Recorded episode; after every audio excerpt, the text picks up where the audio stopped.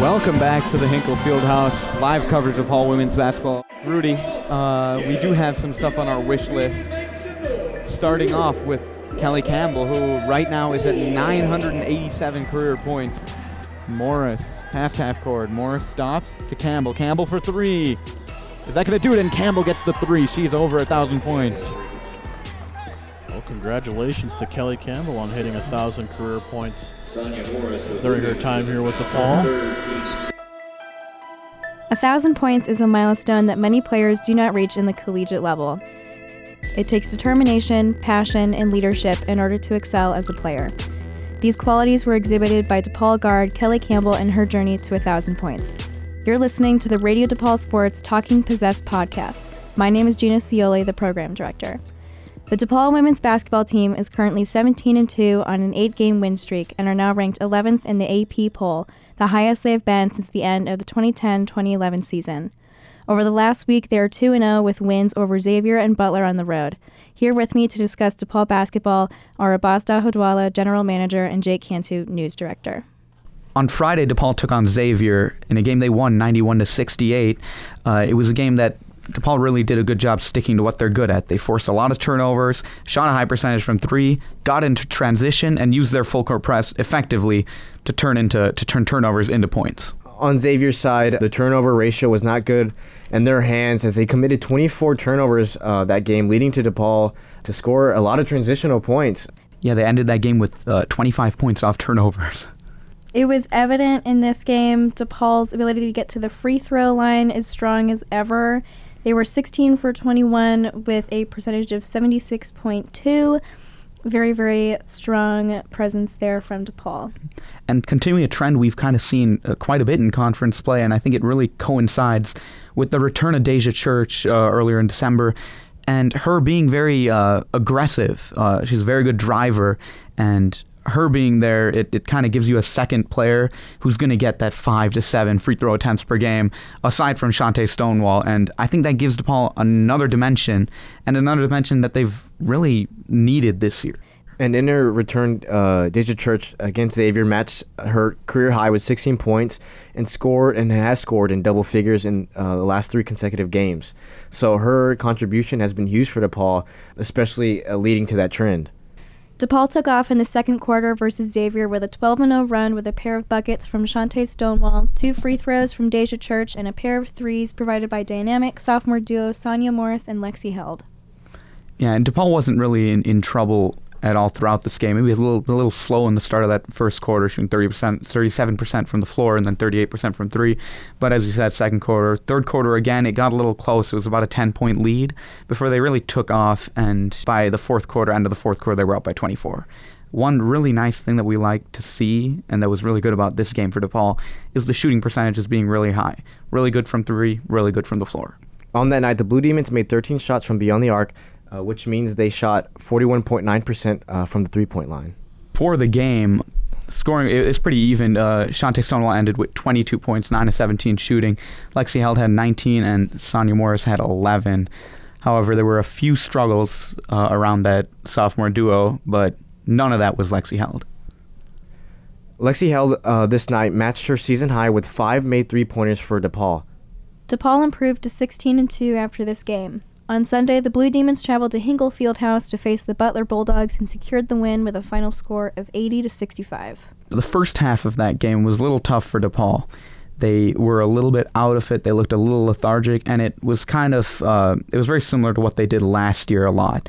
But for good news, they were they were getting clean looks on offense, but just not getting them to fall. They were 11 to 35 in the first half from the floor, 31.4%, and then 3 of 18 from the three point line, 16.7%. Um, they reverted a lot to shooting the three. About half their shot attempts were three point attempts, and they really just kind of abandoned that inside game. DePaul, specifically in the first quarter, were not shooting well. Altogether, they were 5 of 19, 78.9% from the floor. Their defense took the spotlight, though, in the first half by forcing Butler into 16 turnovers, leaving them into prime position to open the floodgates in the second half.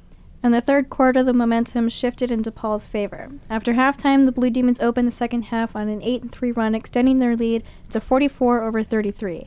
To close it out, heading into the fourth quarter, DePaul went on another powerful run with seven consecutive points from Deja Church, five in a row for Kelly Campbell, and a made free throw from Held to increase their more than comfortable lead to 61 over 41 after three quarters. And, and I think one of the big things about that, that second half and continuing a trend from the first half was uh, Sonia Morris really got going. She scored 11 points in the second quarter after starting off 0 of 4. Four, was four of eight in the in the in the second quarter, and then a four four of ten in that second half had 11 points. Really led DePaul on a night where Stonewall was didn't really perform to her usual standards. And another great thing about that second half is that the defense really, really improved. If you look at the comparison between for, for Butler between the first and second half, they shot 12 of 24 in the first half from the floor, 50%. The second half, they were 13 of 41, 31.7%. So something we haven't seen often from DePaul where the other team was just shooting such an awful percentage for that long of a stretch. That was great to see. And then, of course, the turnovers helped a lot 16 in the first half, 10 in the second half good for DePaul to you know do what they do best, and I think that was really uh, the outcome in this game. But I will say, and this is one thing that I kind of thought of after the game, if they had played like this against a really good team, they wouldn't have won. They would have had no chance to win this game. As of Monday the 20th, DePaul, uh, in terms of defensive rankings nationally, they're third in the nation in turnover margin, nine plus 9.21, eighth in turnovers forced nationally, 22.89, and are currently third in total steals at 235, ninth in steals per game, 12.4. Offensively, eighth in assist turnover ratio, a little bit down after that Butler game, 1.43 assists per turnover, third in total assists, and fifth in assists per game at 19.6. And lastly, they're fourth now in scoring offense, 86 points per game, DePaul remains at the top of the Big East Conference with a perfect 7 0 record, with Villanova behind with a 5 2 record in conference play. They're two games back, followed closely behind by St. John's and Seton Hall, both with a record of 5 3 in conference. They are now two and a half games back from DePaul.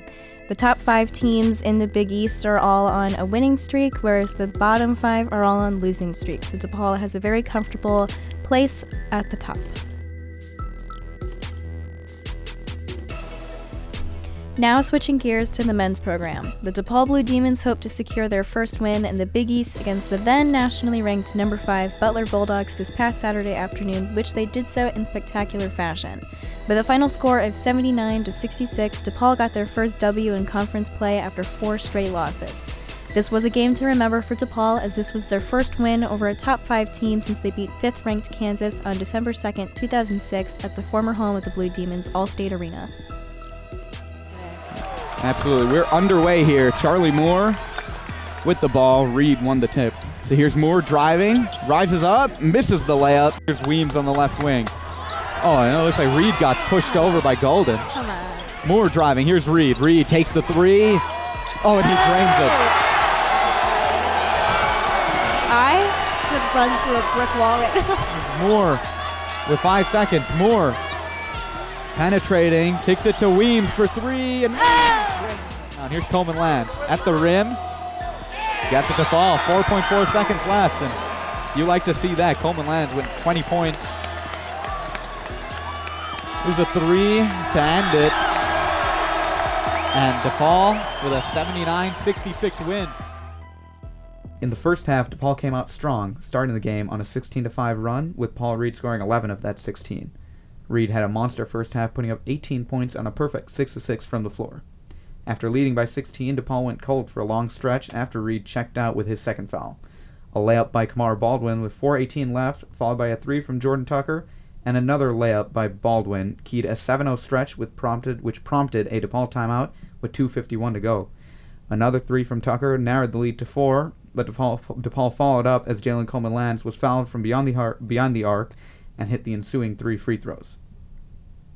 DePaul followed that up with a pair of threes from Devin Gage and Romeo Williams to make it 44 to 34 at the half. DePaul, like Seton Hall before them, took full advantage of Butler's lack of size by getting to the line 18 times in the first half, making 15. To start the second half, the Bulldogs cut the lead to 10, but that's all DePaul would allow as they controlled the rest of the game and would lead as many as 21 points. DePaul would shoot 48.9% from the floor, hitting 10 of 17 three point attempts made. Paul Reed led the way with 23 points, and uh, Jalen Coleman Lance An Indianapolis native scored 16 of 20. But it was Jalen Butz who delivered the play of the game in the second half with a commanding slam over Sean McDermott to put the Blue Demons up by 18. Also, not to mention, DePaul finished the game with making 15 of 19 from the free throw line, which is 78.9%. And you know uh, that that's a very key thing for DePaul. As we've known this year, free throw shooting has been pretty rough.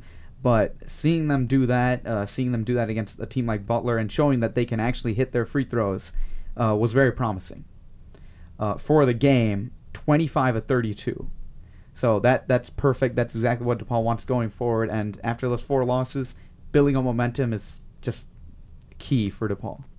At this point, as Abbas mentioned, they are not known for their free throw shooting. Their season percentage so far up to this point is 65%, which is not what you want to see, but that was not really evident on Saturday. And that's 313th in the nation. and this is, I mean, th- this is this is bad, really bad. 313th out of 350. So very promising. And in the four games that they uh, lost to the Big East, um, they lost less than 10 points, which if you hit your free throws, you have a really good chance of, of coming back. Or uh, again, we saw against Villanova. Before Moore, uh, Yeah. before Charlie Moore mif- missed what he was 6 10 from the free throw line, which was the difference. Mhm. If he had just made his free throws, it, it would have been. And, yeah, and that's the biggest thing. If you if you hit your free throws, you're gonna win the game. Even if you hit two of them, you have a really good chance of even going two of two to start off in the Big East, uh, which makes your record a lot better than. I mean, five losses is not a lot, but you know, coming to we where we've been now as a team, hitting those free throws is so huge and crucial. And if you're gonna want to be in the tournament, you have to hit your free throws. and kind of continuing a trend from last year and earlier this year, not being able to hold on to those late leads, especially against Providence. That was a game they should have won. Probably should have beat Seton Hall too, but they just seemed to uh, lose it at the end of at the end of the game. But thankfully, this time they didn't have to do any of that because they just did everything earlier in the game. Didn't have those stretches where they look kind of lost on offense. And I think that's going to be what they want to really key into going forward, staying hot the entire game and not losing track of the game plan like they did against Providence, where they had those five minute stretches where they couldn't really score, is going to be key, especially on Wednesday night against Creighton. Thank you for tuning in to Radio DePaul Sports Talking Possess. Be sure to follow us on Twitter at RDP Sports for any updates and be on the lookout every Fridays for a new podcast episode. Again, this has been Radio DePaul Sports Talking Possessed.